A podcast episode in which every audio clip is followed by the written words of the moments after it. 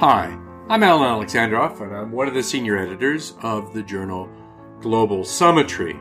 It's my pleasure today to introduce to you Rebecca Friedman Lissner. Rebecca today is an assistant professor in the Strategic and Operational Research Department at the U.S. Naval War College. But I first met Rebecca when she was an, uh, a fellow at the Council on Foreign Relations. Rebecca's uh, focus is on international security and U.S. foreign policy. She has written a series of articles on American foreign policy in the Trump era and then looked forward to the era after Trump. In particular, she's written a piece uh, in Foreign Affairs in 2017 titled The National Security Strategy is Not a Strategy. This soon after the release by the Trump administration of the NSS. Rebecca, therefore, has a lot to say about uh, American uh, strategy, American foreign policy, both in the current era, in the uh, period of the Trump administration, and of course, looking forward beyond the Trump administration. Um, it's a great pleasure to be able to introduce to you Rebecca for this uh, particular podcast episode, episode 25 of Shaking the Global Order American Foreign Policy in the Age of Trump. So, let me turn to introduce Rebecca Friedman Lissner. Well, welcome, Rebecca. It's a real pleasure to have you with us here uh, at the Global Summitry podcast. Really happy to be here. Thanks for having me, Alan. It's great. So, look, um, uh, along with your colleague, Mira Rapp Hooper, you had a piece recently published in Foreign Affairs, uh, in fact, the May June issue, the latest issue, uh, and it's entitled The Open World What America Can Achieve After Trump. And there you got, I mean, there's a, you know, discussion obviously going on amongst our colleagues uh, about, you know, the possible return to the liberal order uh, in America's dominant role or not. You guys are pretty clear. Uh, you you both are uh, right. Uh, they hope that once he is gone, the United States will resume the role it has occupied since the fall of the Soviet Union as the uncontested hegemon ruling benevolently, albeit imperfectly, over a liberalizing world. It won't. Um, so, why did you and your colleagues uh, argue that position, Rebecca? Well, Alan, I think there are two elements to this. One is why we cannot return to the liberal universalism of the post Cold War era, and also why we should not do so. Mm-hmm. So, the reason why we cannot return is because simply illiberal powers, which is to say, namely China, but also a resurgent Russia, have emerged as authoritarian competitors that are challenging the United States and challenging American power in ways that we hadn't seen since the fall of the Soviet Union.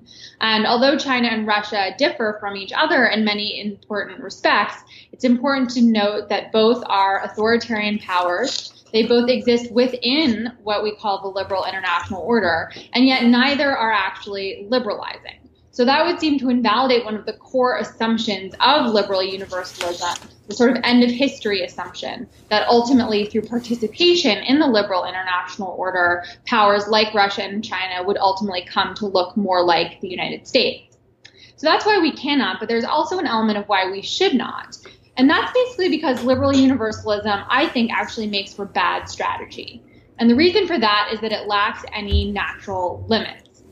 And just looking at the United States post Cold War record on military interventions gives a really good example of why this is so. Because without any clear definition of American interest to guide intervention decisions and to force prioritization between them, the United States has pursued them in a fairly scattershot manner. Mm-hmm. So I think by retreating from these sort of universalizing ambitions, we can actually do much better as shrewd strategists and take on a world that's actually going to be much more contested, much more competitive than the one to which we've become accustomed most recently. Um, f- fair. And what you call for is something you call an openness based strategy. And what you say is, again, in this article, rather than wasting its still considerable power, obviously you're referring to the United States, on a quixotic bid on bids to restore the liberal order or to remake the world in its own image, the United States should focus on what it can realistically achieve. So you say openness, not dominance, as you're describing, should be the goal. But uh, my question to you is, but after the global financial crisis of 2008, and certainly the Obama administration, this does not seem to be a system where the United States was, uh, you know, in effect trying to maintain or obtain uh, uh, liberal universalism.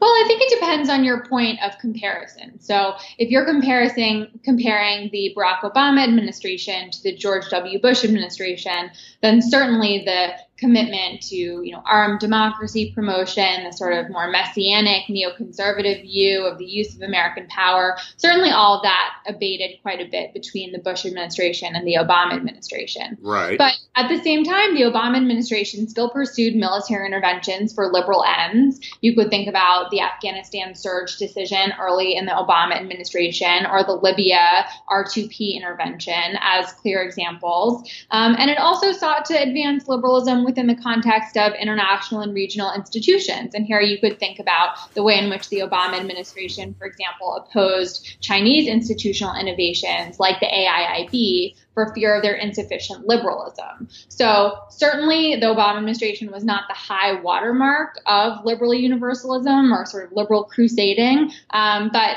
certainly the American foreign policy pursued under President Obama was still very much inflected by this ambition.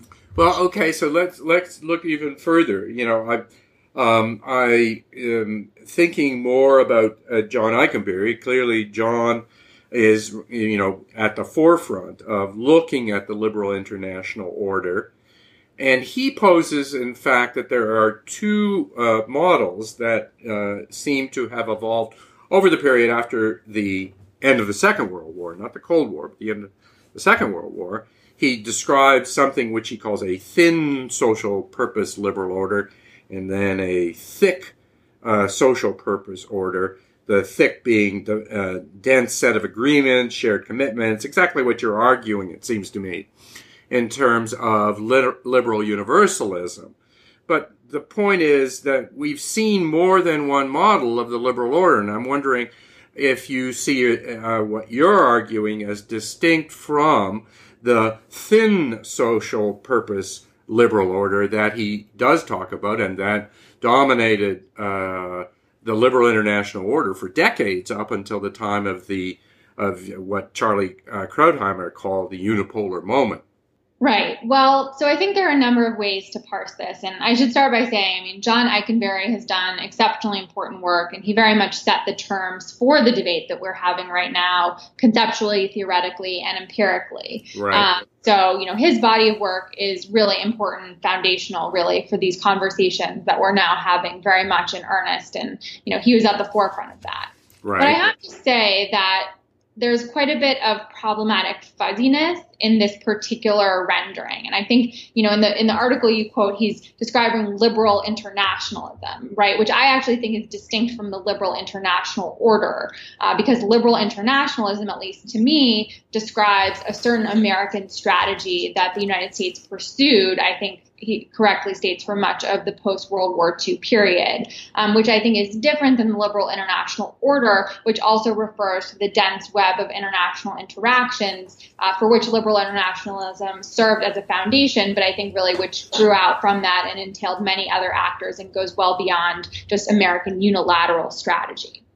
But to return to this question of liberal internationalism and what it means, I mean, I think there's just a basic problem here, which is that if liberal internationalism means everything, it's thin and also it's thick, and it includes all these different shades of gray, then I think it also means nothing at all, right? And this is related to a broader problem I have um, in the sort of international relations theory uh, literature on grand strategy, where there's really not a lot of sharpness in the way that we measure and define instances of grand strategic change. Mm-hmm. So, to be clear, what I mean by liberal internationalism is basically a specific American strategy that promotes and elevates democracy, free trade, institutionalized cooperation, all via active American engagement in the world.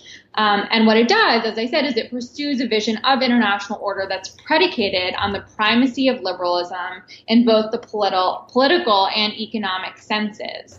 So, by stepping back from liberal universalism, and actually accepting a greater role for illiberal states like China and Russia in international and regional governance, I think an openness strategy is actually an important departure from both what John espouses in his more prescriptive work and also what he describes in his more explanatory empirical work.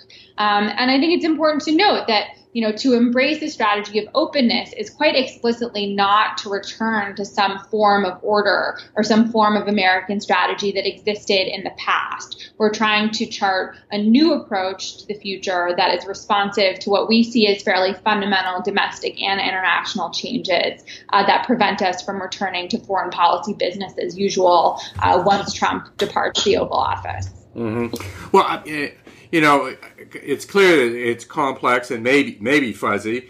Um, uh, the earlier version certainly seemed to acknowledge and accept, at least at some level, um, illiberal states uh, in that. But but let me ask you really. It, so how do you see uh, this open-based strategy really working, practically working, uh, assuming that the United States were to adopt it?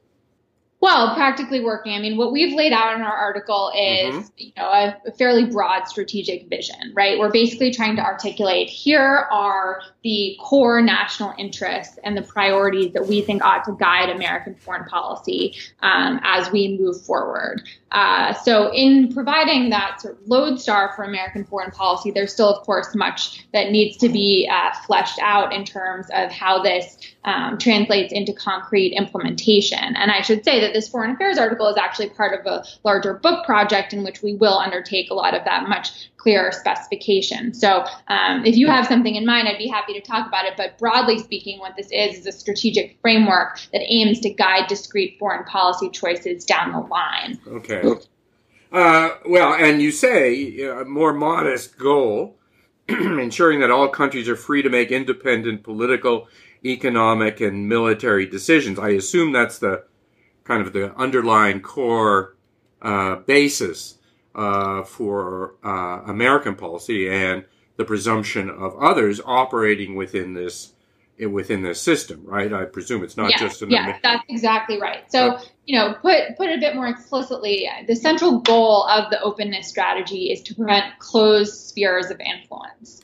And so basically, this construct accepts that global power shifts mean that China will become more influ- influential in Asia as its relative capabilities increase. And so, to build a sustainable order, we need to make space for the growing role that this necessarily implies for Beijing and also to pursue cooperation where possible. Um, but we also need to define the limits of Chinese influence, particularly given a China that appears interested in seeking regional hegemony. Mm-hmm. And so mm-hmm. that's why a strategy of openness really draws the line at states that dominate the political, economic, or military decision making of neighboring states. Um, which would basically indicate that a closed sphere of influence would be in the offing. Um, in addition to preventing closed spheres of influence in key regions, we also seek to maintain the openness of the space and maritime global commons, and also to continue. A policy yeah. of democracy support that supplants the policy of democracy promotion that the United States has focused on in recent years. Um, and sorry, what do you mean by democracy support? I mean, would you, you know, if you're looking, for instance, at the um, uh, the Orange Revolution in the Ukraine. That's okay. That that that kind of policy is uh, uh, acceptable in the openness uh, in the openness framework.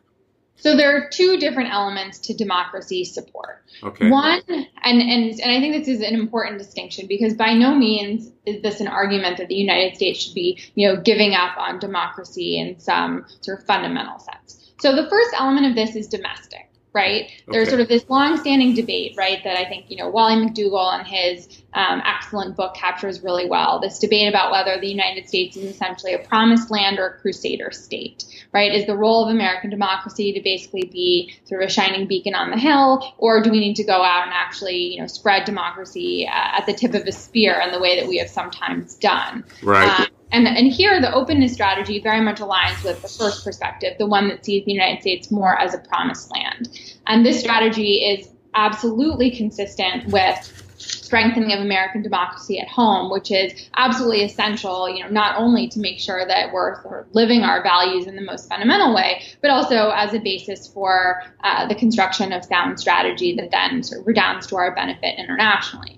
Now, internationally, democracy support basically means working alongside our democratic allies, partners, friends in order to strengthen their own democracies, in order to bolster them against the types of interference that we've seen, whether Russian election interference or Chinese more subtle attempts at, you know, political interference and coercion, and to try to increase their defenses against all of those things, uh, basically to shore up democracies where they already exist and where they seek American aid. Mm-hmm. Mm-hmm. Well, let's look at some of the instrumentalities then, because uh, you suggest again in the, in in the article, and I, I, recognize that this is work in progress, and you have a uh, uh, you will be providing a much more elaborate uh, discussion as time goes on.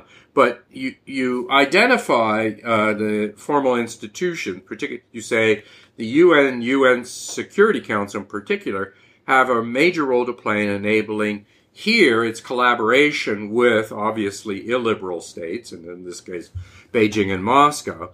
And you say they're both highly invested in the Council's legitimacy, um, uh, and it, it could serve as a useful coordinating mechanism on issues where great power interests overlap, especially if it's reformed, obviously, to include others. But I mean, um, others meaning at least Germany, India, and Japan. You mentioned them, and there could be others as well. But you know, I I look at the uh, the history of this formal institution, and in particular the UN Security Council, and I don't I don't see where you're coming out. Uh, uh, in this kind of collaborative mode. I mean, it's evident when you look at instances like Syria or otherwise, uh, the UN Security Council is paralyzed uh, and it cannot act. So I don't. What? Why the focus on the UN other than you know wishful thinking potentially uh, of the ability in that forum to enhance collaborative behavior? Well, as you know as well as anyone, Alan, because of your work, um, of course, you know the UN and the UN Security Council in particular is um, a flawed body that frequently encounters significant barriers to effectiveness. So, by no means are we taking an overly rosy view of what cooperation will be possible. Cooperation will be discreet and it will be limited. Mm-hmm. But as we say in the article, there are some areas where genuine interest convergence does exist and therefore cooperation may be possible. And so the role for the United Nations is to maintain an arena for this type of coordination between great powers. Uh, and the UN is actually quite well positioned to play this role because has inclusive membership, which is to say, you know, both Russia, China, and other states are members of the UN Security Council. And as a result, it also has wide legitimacy. Both Russia and China really embrace the UN Security Council as a legitimate global governance body. And so, even as we acknowledge that international politics are going to become more competitive, more rivalrous, it's nevertheless important to insulate cooperation from rivalry where we can. Okay. And the UN Security Council, I think, will play an important role in bringing that. All right. I mean, although, yeah, obviously, I have a certain predilection towards uh, looking at the informals, and in particular uh, the G20, uh, but all others as well. And of course, there you do have uh, China and Russia and others. Um, and so clearly, there are a variety of settings in which you could at least uh, um, calculate the possibility of collaboration and uh, around a whole variety of issues, not just the great power security issues, but others as well, the existential issues, most particularly climate change, etc. Right? Yeah, absolutely. And I and I think I should also say though, I mean, there's an element of our argument that speaks to the possibility for international cooperation broadly, and frankly, it's quite pessimistic. Okay. Um, and there, you know, there are two elements. So first is the international element because of where we stand geopolitically and the way in which we have, you know, rising powers that stand to continue rising. You know, I'm thinking here about China, but also, for example, about India. They have an incentive to defer any kind of international agreements until they're more powerful in the future, right? And in fact, we've seen over the past several years a decrease in formal international agreements, not necessarily just for this reason, because there's also been something of an oversaturation problem, but the number of formal international agreements and treaties has actually gone down. That's the international dimension, but there's also a domestic dimension within the United States wherein the acute political polarization that currently plagues Washington also itself militates against the conclusion of international agreements. They've become much harder to get through the Senate. And actually, you know, 2013 and 2015 were the first two years since World War II in which the U.S. Uh, concluded zero or actually ratified zero Article 2 treaties.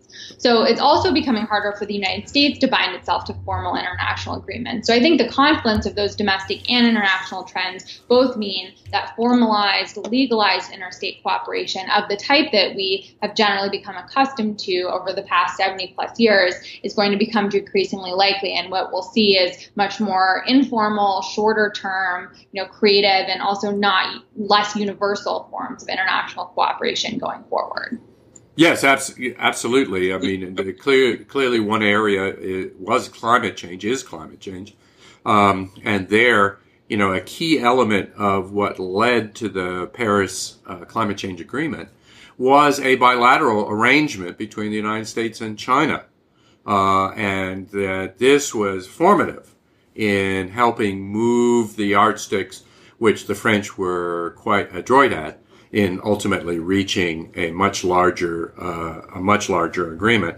Um, but it, the base was there. Um, it is also true, of course, that um, the current administration, the Trump administration, um, has withdraw, has sought to withdraw. Yet it hasn't yet withdrawn uh, from Paris. And, and uh, the likelihood of collaboration with China is not high right at the moment, not around uh, that issue in any case, right?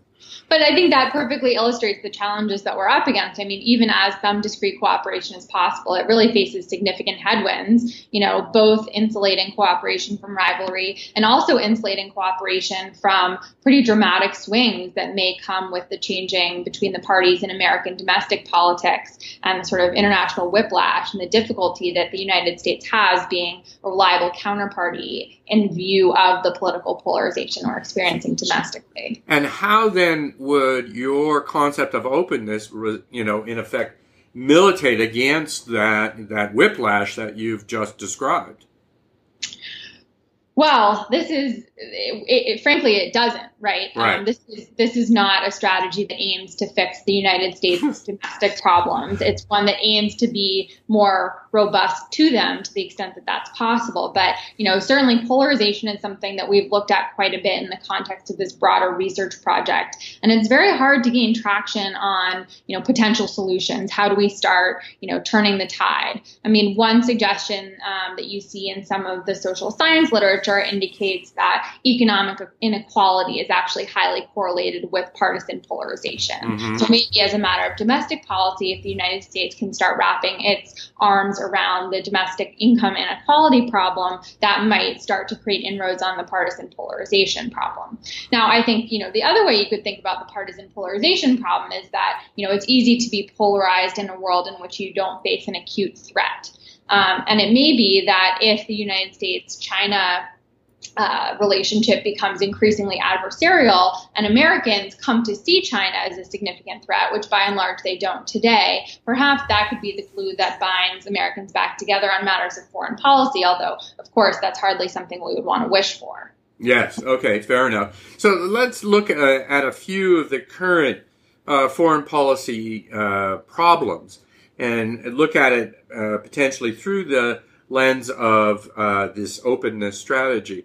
Uh, where do you think uh, what's gone wrong with the current Trump policy in Korea, and how could an openness strategy, in effect, um, uh, improve that situation?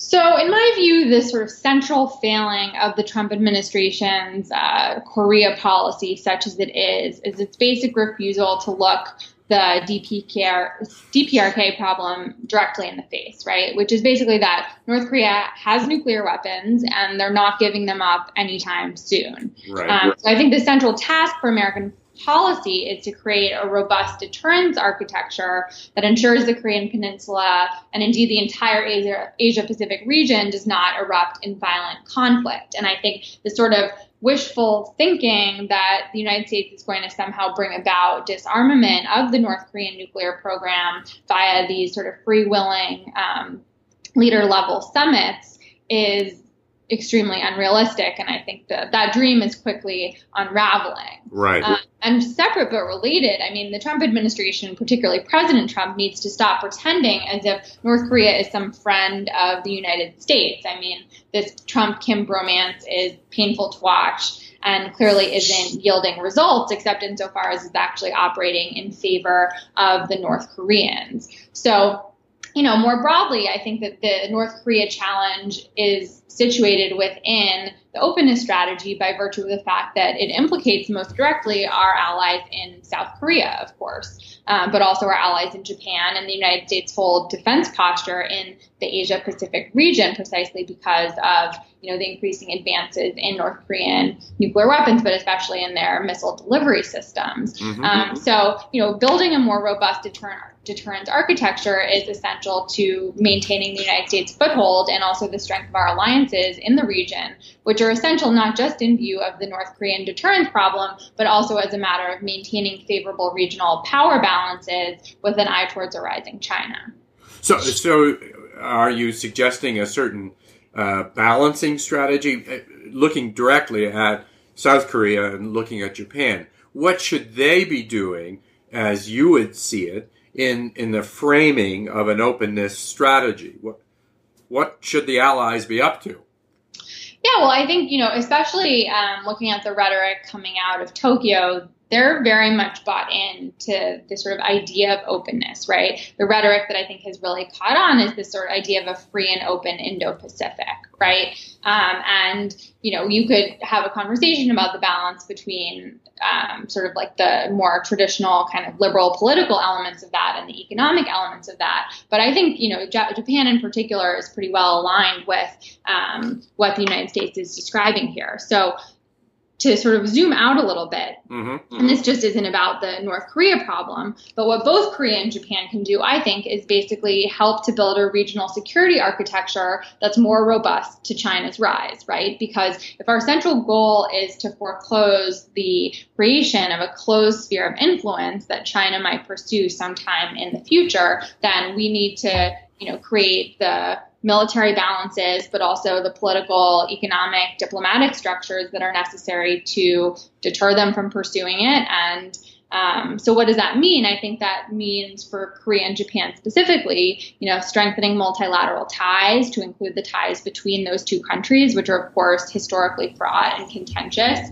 Right. Um, it means putting more meat meat on the bones of this idea of a free and open Indo-Pacific and really fleshing it out in, ter- in terms of what it means for each of their national security strategies. Um, it means enhancing national defenses. Um, and it also means considering how they might be able to contribute economic, diplomatic, um, and other types of tools in support of you know a broader regional strategy that has its eyes on China. Mm-hmm. And as it does so, I think regards to the U.S. specifically, you know, both of these countries need to take seriously the rhetoric that is coming out of Washington on this question of burden sharing. Now, of course, I think, you know, the way that the president often frames uh, the United States demands as they relate to burden sharing are quite unreasonable. But the overall message about the need for our allies to do more um, is bipartisan and it's also longstanding. And so if I were advising the leaders of either of those countries, I would um, recommend that they, you know, continue to think about what kind of contributions they can make mm-hmm. uh, to alliance security, including in you know new domains where they haven't necessarily contributed in the past. This doesn't all have to be about you know defense spending and defense buildups. It can also be about you know the way in which um, you know, Korea and Japan can both be helpful in countering the more coercive elements of China's Belt and Road Initiative uh, by providing things like technical assistance to recipient countries so that they can, you know, adequately vet the contracts that they're getting from the Chinese and make sure that um, they're congruent with national interests. Is there is there an element, and uh, I'll put it no stronger than an element of rhyming between the openness strategy and the realist view of kind of offshore balancing that is promoted by people like Steve Walt and to some degree John Mearsheimer? Is that is there some element of connection there?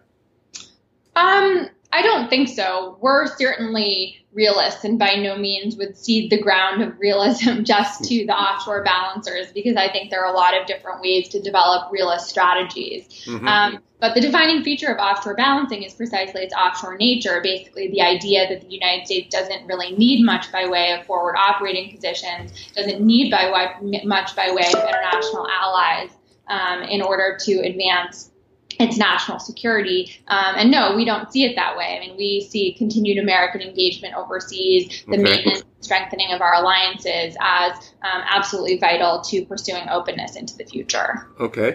So then, then how would the United States, going forward and in the frame of your openness strategy, how might they, uh, re- how would the U.S. react to, let's say, provocation from either Russia or, let's say, in the Ukraine?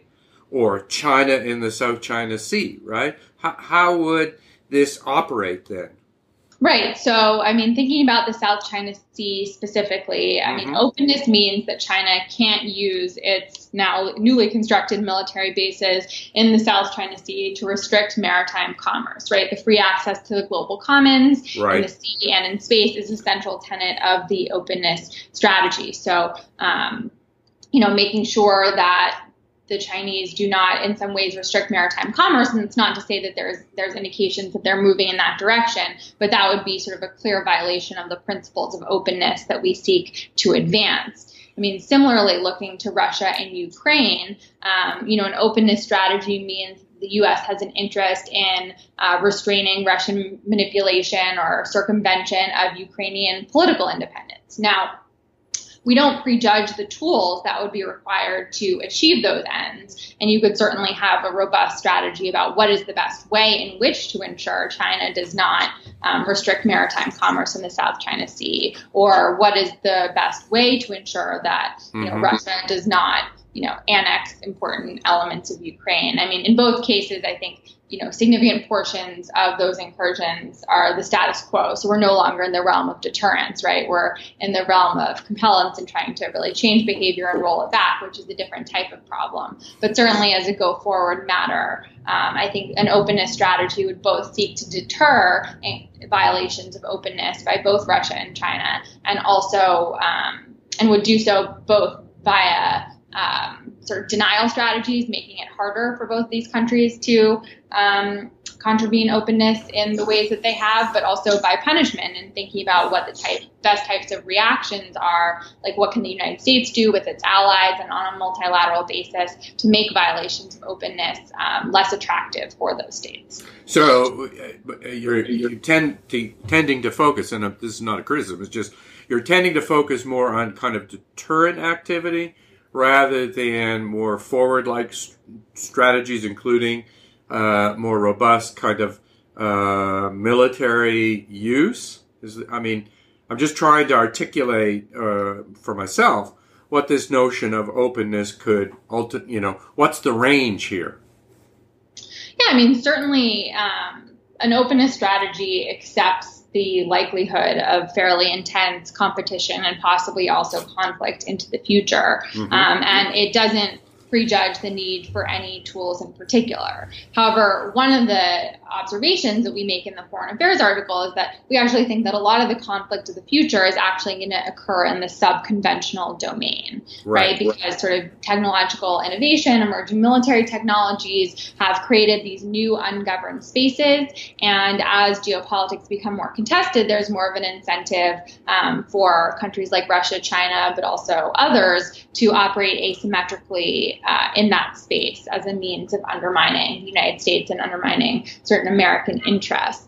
Um, and so, for the United States to compete more effectively in that sub-conventional space, it's not just going to be a question of sort of more military power and its application just in new domains. It also has to do with better integrating all the different tools of American power, which is to say, economic, political, military, diplomatic, into a much more coherent whole. And so I think practically as you're implementing an openness strategy in, you know, the world of the next 10 years and where the conflict is most likely to occur, I think that a purely military instrument is going to be inadequate, but of course remains part of the mix.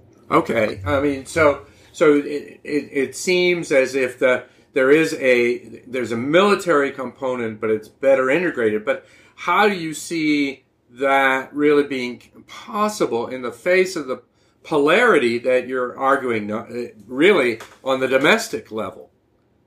I mean, there's been a tendency for U.S. policy, it seems to me, increasingly to rely on kind of military, if not first, pretty soon, uh, right? Uh, and not not these other elements. And how do you prevent that kind of recourse to the military option uh, when you haven't yet addressed or can't easily address uh, the polarity problem, the political polarity problem in the United States?